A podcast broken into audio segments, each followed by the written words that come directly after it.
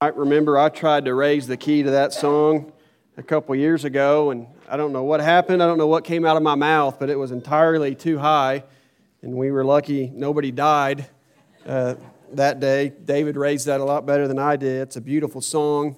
I still have not got the guts to try to raise that key when I've led it. Uh, since then, maybe one day I will, but uh, what a blessing and privilege it is to be able to sing songs together, to be able to pray together as a family. Appreciate the prayer on my behalf.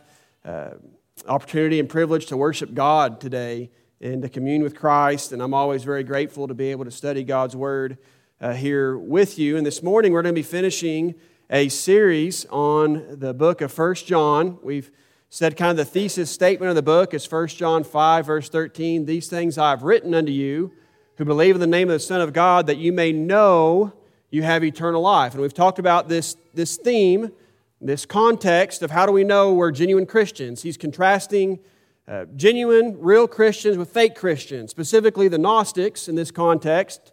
From the Greek gnosis, knowledge, they claimed a superior knowledge. They claimed they had insight nobody else had, and the insight was the flesh is pure evil, therefore God could not assume human flesh. They denied the incarnation. So John emphasizes that God sent Christ into the flesh, uh, emphasizes the incarnation throughout this epistle. And so they denied uh, the deity of Christ, they denied the humanity of Christ, they denied that Jesus was Christ, and they denied that Christ was Jesus. And so John addresses that throughout this book, and in part of exposing who the false Christians were, as those left behind as they went out from among us, and they're disturbed, they're unsettled by that. How do we know that we're real Christians? How do we know we're genuine? And so we see the criteria he gives throughout this epistle, how we can know that we're really following Christ, how we know that we're really a genuine Christian, how we can know with certainty, with confidence, not complacency, but with confidence, with assurance that we possess eternal life, that if the Lord returned in our lifetime or when we die, that we're going to go be with the Lord. And I think that's a really important subject. I hope you found it helpful and, and relevant uh, to you because I believe in places where the preaching is strong, which seems to be few and far between as time goes on, where there's strong preaching and conviction, you're going to have times of introspection in such a place.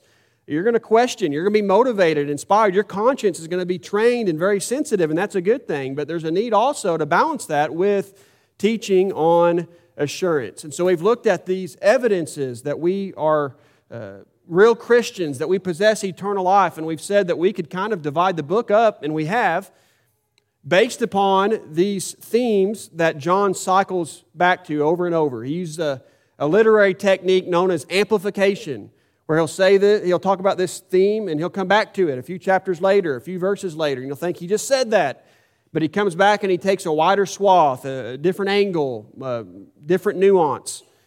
And so we've kind of divided up these evidences of eternal life based upon the God is statements. He says, God is life, God is light, and God is love. And so the evidence that we belong to God, that we abide in God, and that God abides in us is that we have life, new life through the new birth, he talks a lot about that, how we know we've been born again. We have life, we have light, and we have love. And So he talked about life, new life, the new birth in part one. We spent, I think, three or four parts on light. We talked about our profession. He emphasizes what you believe matters because what you believe in fact, impacts how you behave. And so your doctrine matters. He's, he's, he's dealing with Gnostic heresy and addressing Gnostic heresy. And so what you believe matters. Your doctrine matters. What you profess matters. We talked about confession, that we're not perfect. And he, go, he deals with both extremes. You need to be trying your best, but don't claim perfection. In fact, if you claim perfection, you're not a real Christian. Real Christians who are walking in the light are confessing sin. Part of walking in the light is confessing sin. Isn't that amazing? Isn't that wonderful? And so he deals with perfectionism, which can rob our assurance. And I talked about that. And then he talks about our practice. Our practice does matter. Our profession matters, confession matters, our practice matters. Your general direction, not that you're perfect, but your present active tense, your pattern, your lifestyle, your habit. We don't want to practice sin, sin unmitigated, uninterrupted. And so we talked about life, light, and then last time we began this two part series to finish the series, we talked about love. And we talked last time about how uh, who we love, and what we love is evidence that God's love is in us. And so this morning, we're going to talk about how God's love cast out man's hate, how God's love cast out our indifference, and then finally, how God's love perfected, not sinless perfection, not flawless love, that's not what he's talking about, but completed, actioned, activated. God's love actioned in our lives will cast out unproductive fear in our life. And so, 1 John 4, beginning in verse 13, John writes, By this we know, there's that word again, we know that we abide in him and he in us. And he goes on to say in verse 16, he bookends this text right here, and we have known and believed the love that God has for us. God is love, and he who abides in love abides in God, and God in him. And so, this letter we've seen is helping us to be sure that we abide in God and God abides in us. We see that virtually in every chapter, over and over, that word abide. How we know we abide in God, God abides in us. How do we know that? Well, in this very text, he gives us some criteria just in these few verses in 1 John chapter 4. He begins by saying, By this we know that we abide in him and he in us, because, here's a reason, he has given us of his Spirit. And certainly we don't possess uh, the miraculous gifts of the Spirit that many possess in the first century. We don't possess the Spirit in that way. But we have the Spirit's influence and what the Spirit inspired and confirmed through those miracles, through the Word of God. And that Spirit, that Word influences us, teaches us to love God and to love others. In fact, the first fruit of the Spirit, Galatians 5, is love. And so the Spirit produces a character and a lifestyle that's in harmony with the Spirit and Word of God. We know this by the Spirit of God within us. It's interesting, he bookends how we know we abide in God and God abides in us, and he's talking about this theme of love, but in between, he seems to leave the theme of love to talk about confessing Christ, which he also, in dealing with Gnosticism, denying Christ, the Antichrist, he's emphasized confessing Christ in various ways throughout this letter. Verse 14 and 15 We have seen and testified that the Father has sent the Son as Savior of the world Whoever confesses that Jesus is the Son of God, God abides in him and he in God. Same thing he said in the prologue in the beginning of this letter, 1 John 1 2. The life was manifested, and we have seen, speaking of the apostles and inspired writers, and we bear witness and declare to you that eternal life which was with the Father and was manifested to us. The Father has sent the Son. That's the message. And that word sent is in the perfect tense, and that means that it's an act an event that's happened in the past, but the results of that event continue into the present. We enjoy the results, the benefits of the Father sending the Son into the present, right now. He sent the Son as Savior of the world. Same thing he said in 1 John 2 and verse 2. We've studied this verse a lot in this series. And He Himself is the propitiation for our sins, and not for ours only, not just for Christians, but potentially for everyone, but also for the whole world. He sent the Son not for limited atonement, contrary to the doctrines and tenets of Calvinism. He sent the Son to save potentially the whole world, whoever would, whosoever will. And so, verse 15 whoever confesses that Jesus the Son of God, God abides in him and he in God. The evidence of whether you abide in God and whether God abides in you is how you respond to this testimony, how you respond to the truth and the reality and the testimony that the Father sent his Son. That's the proof see the same thing earlier in this chapter, verse 6. We are from God. Whoever knows God listens to us, speaking of the apostles and inspired writers. Whoever is not from God does not listen to us. By this we know the spirit of truth and the spirit of error. When you consider the testimony that the Father sent the Son, that Jesus is Christ and Christ is Jesus, how do you respond to that? Do you confess that truth? Do you confess that reality in your words and in your action? In faith working through love. That's the proof, that's the evidence. Whoever confesses that Jesus is the Son of God, God abides in him. Why? Because God embodies truth. God is the essence of truth. Therefore, those who confess this ultimate truth, Jesus is the Son of God, abide in the God of that truth. Whoever confesses, and again, we see uh, probably an allusion to, he's, he's dealing with Gnosticism and what they were teaching, what they were confessing. And we've talked about confessing Christ is more than mental acknowledgement, more than mental consent. It's not just merely an expression with our lips and with our mouths, it's an expression in our life, in our habit, in our practice. Jesus himself said, Why call you me Lord, Lord, and do not the things that I ask of you? Many will say, Lord, Lord, and I'll say, I never knew you. Depart from me, ye that work iniquity. And so, how do we respond to the truth? The Father sent His Son. Do we confess that truth in our words and in our actions? And so, finally, he says, we see this in loving others. And that summarizes the Spirit in us, it teaches us, influences us to love God and love others. Confessing Christ includes loving God and loving others in our life and in our actions. 1 John 4 12, no one has seen God at any time. If we love one another, God abides in us, and his love has been perfected in us. Says the same thing just a few verses later. And we have known and believed the love that God has for us. God is love, and he who abides in love abides in God, and God in him. It's interesting, Paul says virtually the same thing. Places like 1 Thessalonians, we've been studying that as part of Justin's series. 1 Thessalonians 1, uh, verse 3 Remembering before our God and Father your work of faith and labor of love and steadfastness of hope in our Lord Jesus Christ. Paul was confident, was sure, was convinced, knew the Christians at Thessalonica were genuine, were real Christians because the proof, it was evident in their work of faith and labor of love. 1 Thessalonians 3, beginning in verse 10 Night and day, praying exceedingly that we may see your face and perfect what is lacking in your faith. Now may our God and Father Himself and our Lord Jesus Christ direct our way to you. And may the Lord make you increase and abound in love to one another and to all. And obviously, he's not talking about a perfect, in the sense of flawless love and flawless faith, else there would be no need for that to increase. No need for that to abound. No need for continuous improvement. We've studied from in 1 Thessalonians. But Paul and John are very similar, not surprisingly, both inspired by God, by the Holy Spirit, and what they say, what they consider evidences of authenticity, evidences of genuine Christianity. They say you'll see it in growing faith and growing love. You'll see it in a working faith and a labor of love. That's the proof.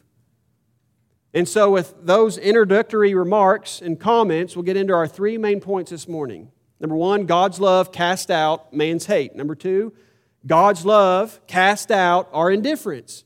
And finally, God's love perfected, not flawless perfection, but actioned, completed, coming full circle, reflected back to God in our lives, in our actions, loving others. God's love perfected, actioned, will cast out unproductive fear in our life. So we're going to begin by talking about how God's love cast out man's hate. The new birth, eternal life, we saw this in part one, makes you love God, the brethren, other people. The new birth, Eternal life makes you love, not hate.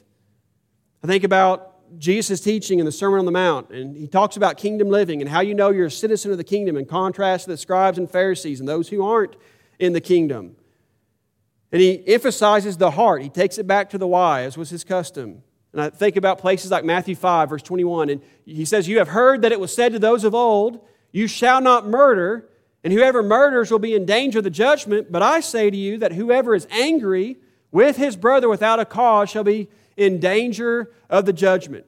Same attitude. Think about the difference between anger and hate and murder, where he talks about the difference between lust and adultery.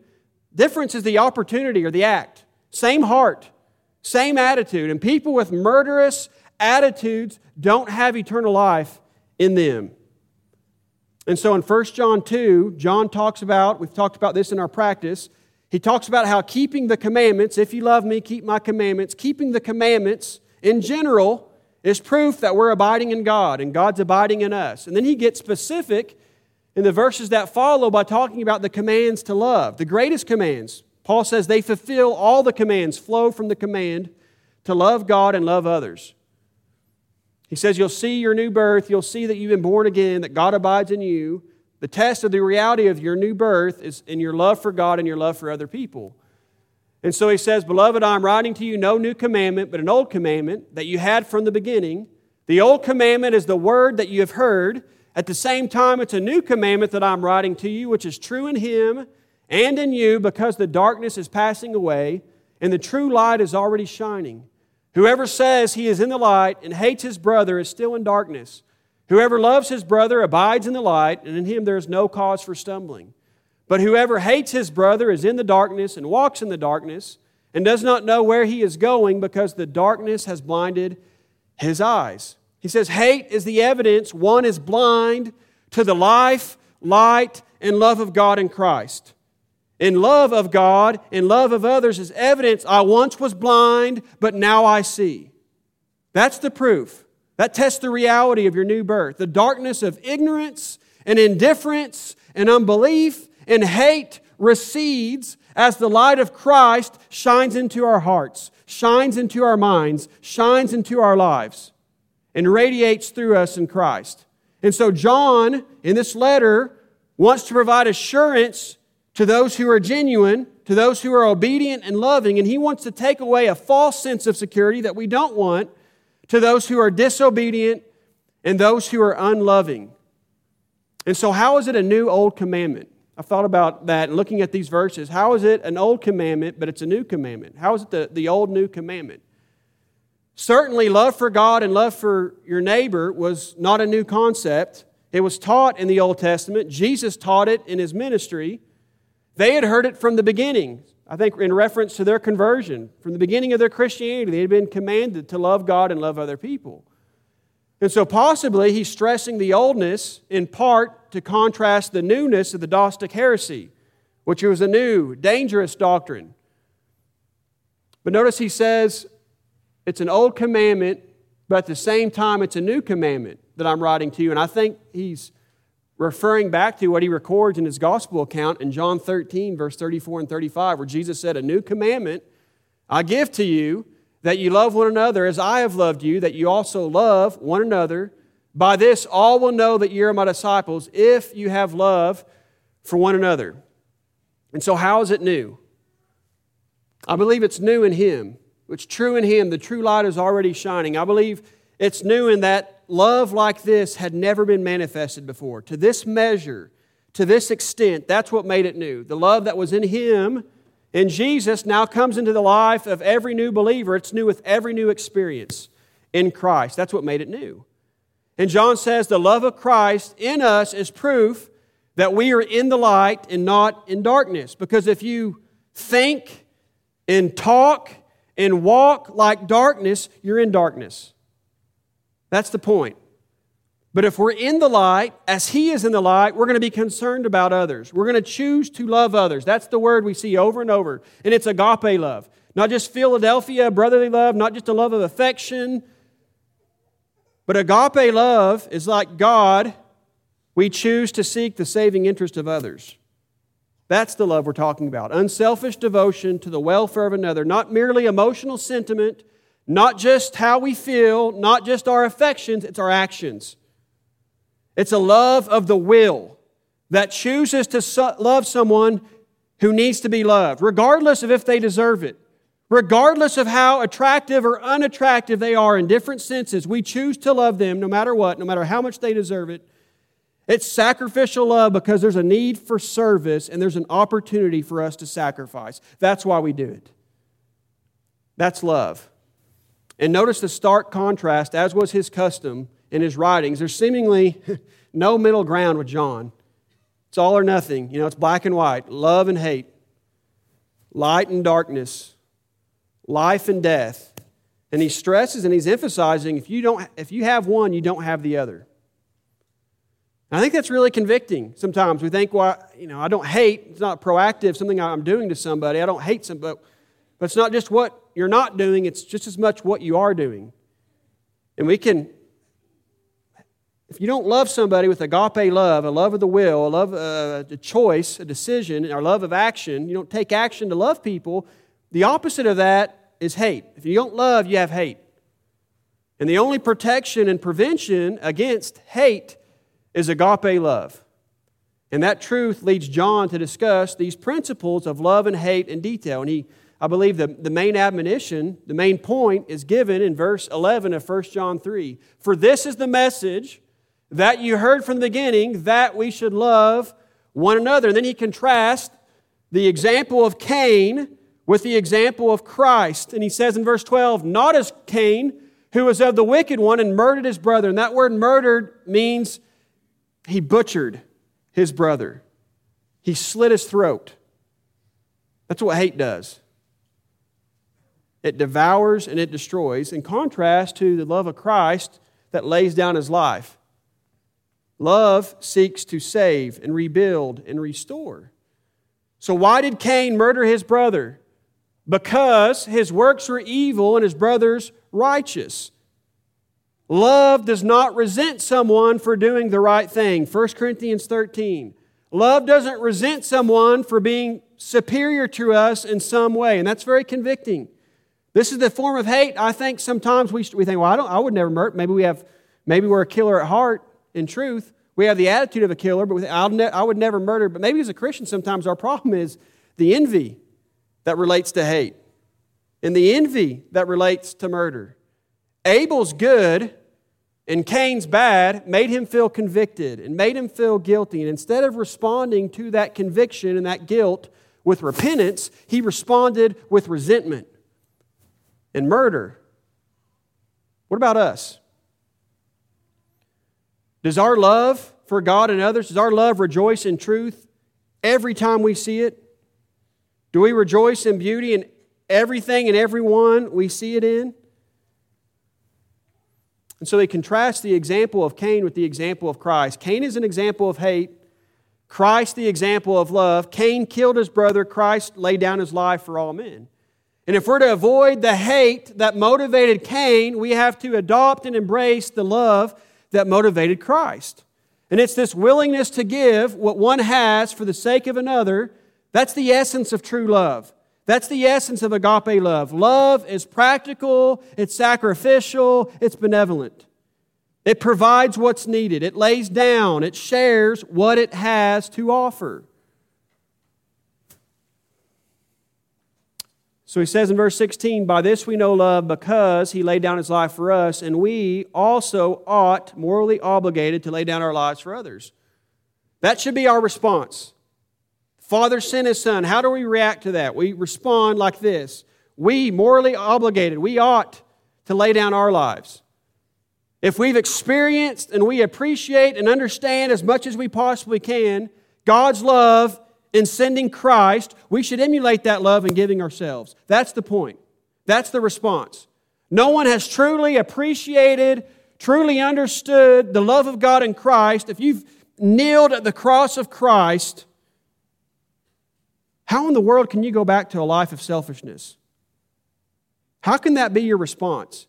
If that's how we respond, if we've claimed to, to be born again and we've kneeled at the foot of, and we've shared in the death, burial, resurrection of Christ, and we turn around and go back to selfishness, you don't get it. You don't know God. You don't know the new birth. You don't know Christ. And so God's love cast out hate, and God's love cast out our indifference. He goes on to say, But whoever has this world's goods and sees his brother in need and shuts up his heart from him, how does the love of God abide in him? My little children, let us not love in word or in tongue, but in deed and in truth. So again, uh, this is convicting. Maybe it's not murderous hate. Maybe our problem is indifferent hate.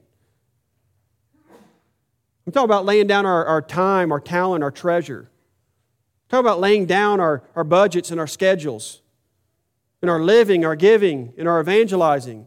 Maybe that's how we hate people. We have the world's goods, it means we have the, the, the, means and the opportunities, and yet we're indifferent. We close, we shut up our heart, we close off our compassion and our empathy.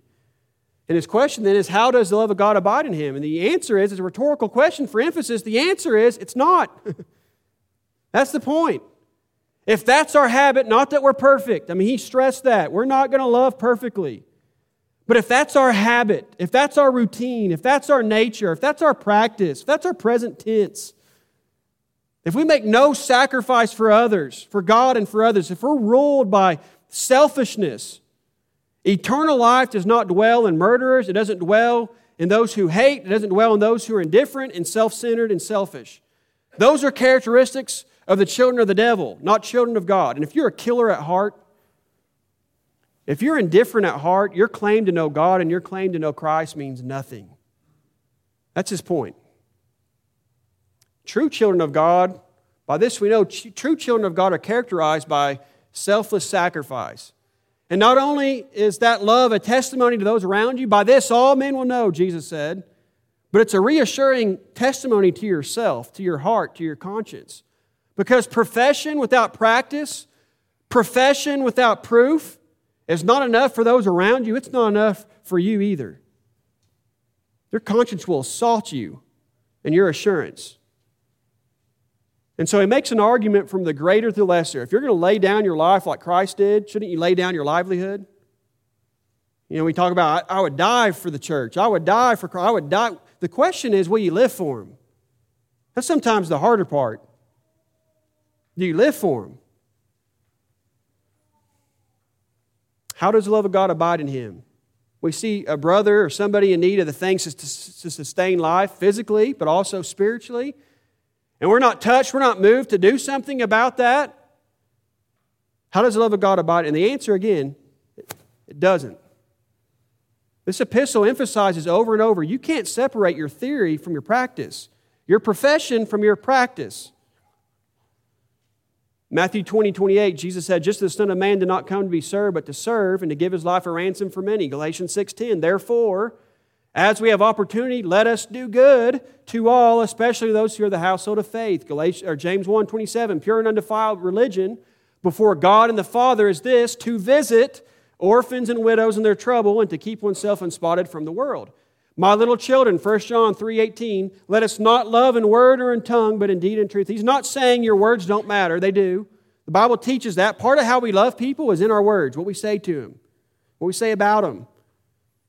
But he's saying don't just love in your, your mouth only, in, in, in expressions of your mouth only. James 2, that's so much the context of this chapter.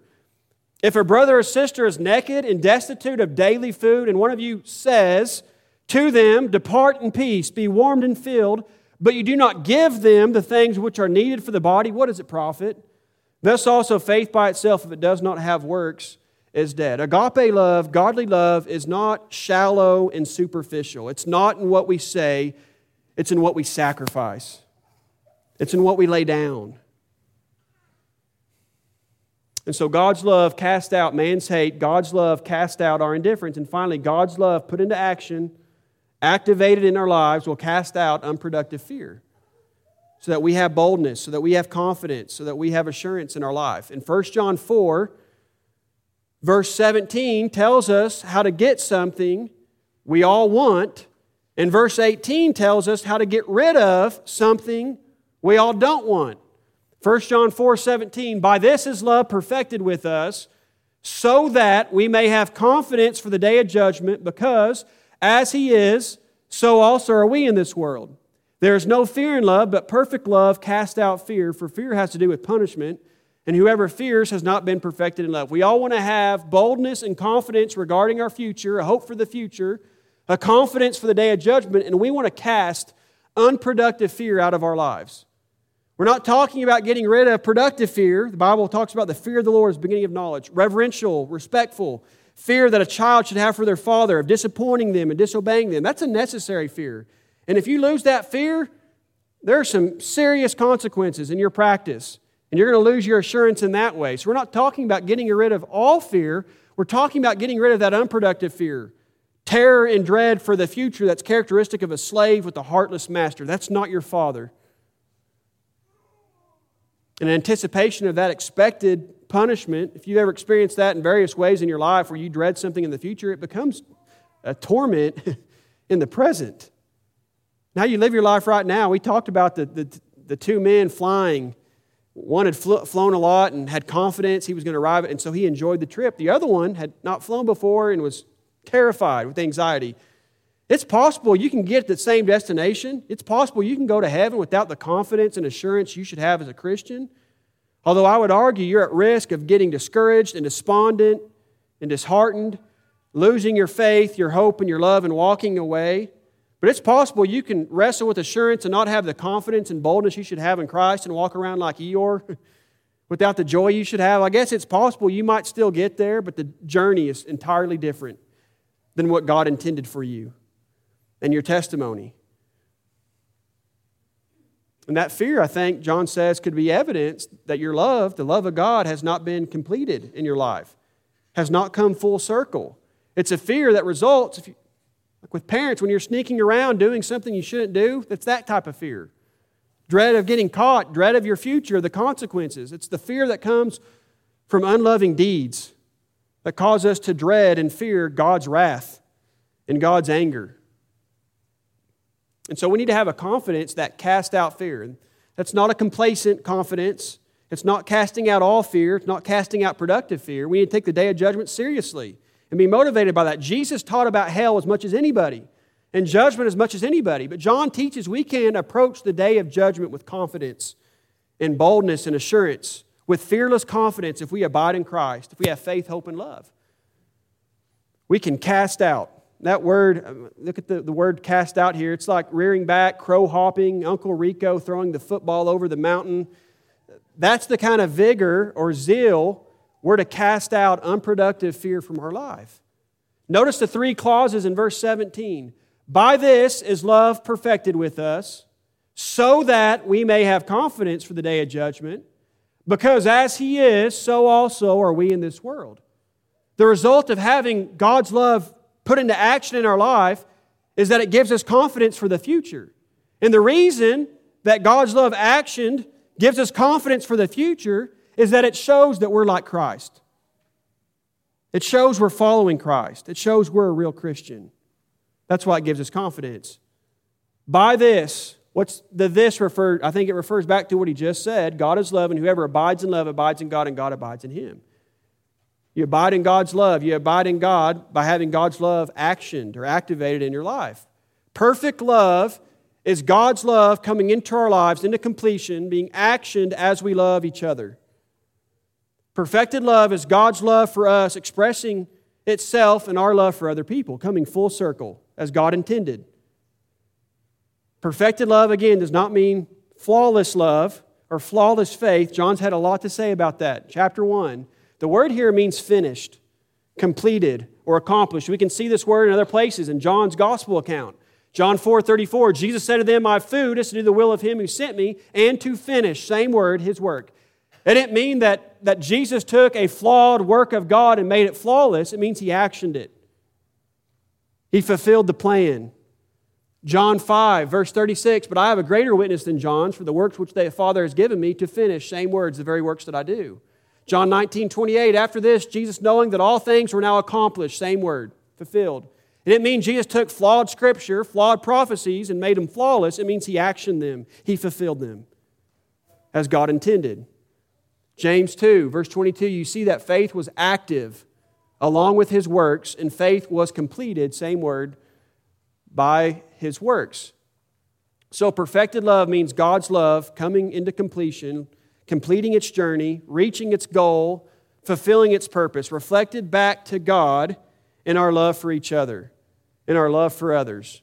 So, how does that lead to confidence in the day of judgment? Again, it's not that our love is sinless and flawless, but it's that there's a walk If you've been born again, there's a walk, not just a talk. When you walk the walk instead of talking the talk, and we know this in, in everyday life and various activities, when there's a walk and not just a talk, you get confident. There's a confidence. When there's just a talk, a lot of talk, but there's not a walk, you lose confidence. The more we increase our love, the more we perfect and activate and action that love, the less we have to fear about the future.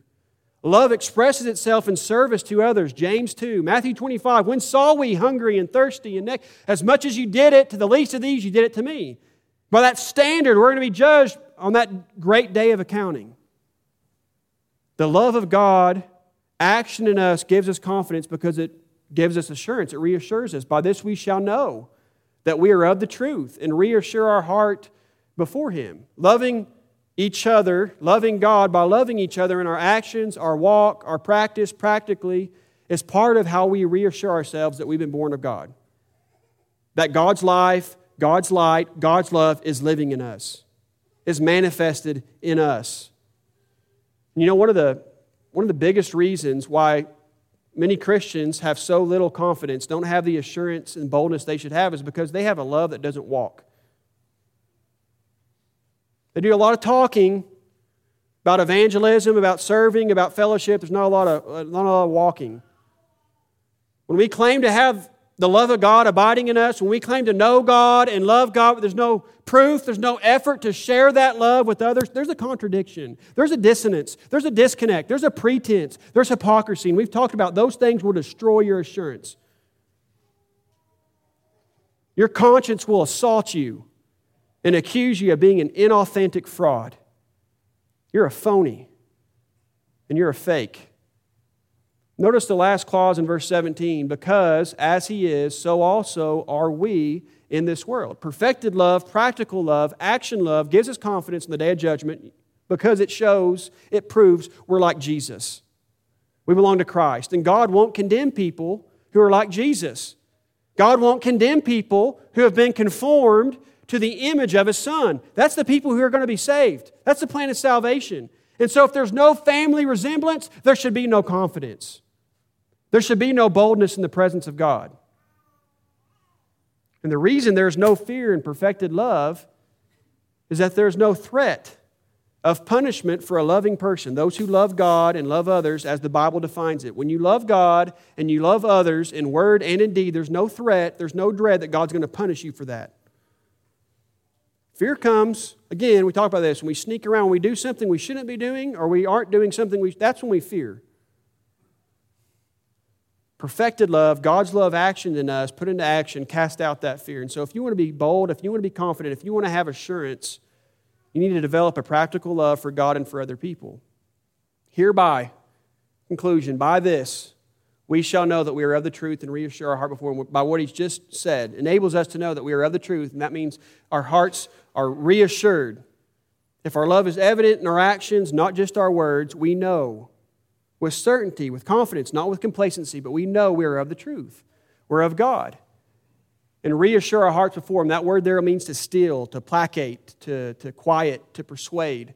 Knowledge of the reality of the truth that God's love is genuinely in us and being activated in our lives quiets the fears that arise in our hearts because we understand we are imperfect as we strive to walk in the light. And so he says, For whenever our heart condemns us or whenever our conscience convicts us, God is greater than our heart. He knows everything. As a Christian, my conscience is going to be very sensitive. We've talked about that previously in confession. That's a good thing. If you're in a congregation or a place where the Word of God is high and lifted up and exalted, and there's a high standard in your home and in the congregation, in the church, that's a good thing. That's a good thing. It's a warning system designed by God to, to assault you, to attack you. It's like if you didn't feel pain physically, you'd kill yourself. Happens a lot of times with leprosy. You don't feel stuff, you, you eventually you kill yourself. You touch things and do things because you don't feel anything. So as a Christian, my conscience can be very active.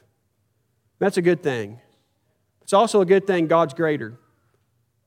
God's there's a standard, there's a higher court than my conscience, thank God.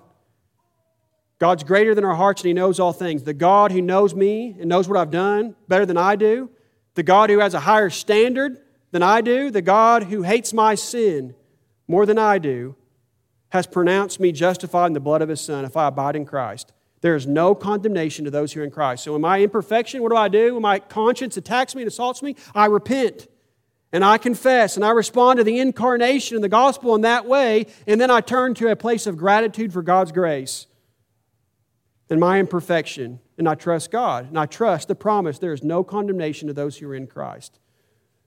Beloved, if our heart does not condemn us, we have confidence before God. And obviously, he's not talking about someone who has a misinformed conscience, a depraved conscience. Your conscience is going to be as high or low as your moral standard, your moral code, whatever that is. Not a misinformed, depraved conscience, not a silenced conscience. That's the problem we have today. A lot of places have not a need for assurance because you're okay, I'm okay, we're all going to heaven. How could God not take me to heaven? How could I not be there? We're not talking about a seared or a hardened conscience, we're talking about a heart, a conscience that's been trained, that's captive to the Word of God and the standard of God. Finally, John says in 1 John 4, verse 19, we love because he first loved us. We don't love to induce God's love, to merit God's love. God's love precedes our love, and it evokes, it compels, it inspires, it motivates, it empowers ours.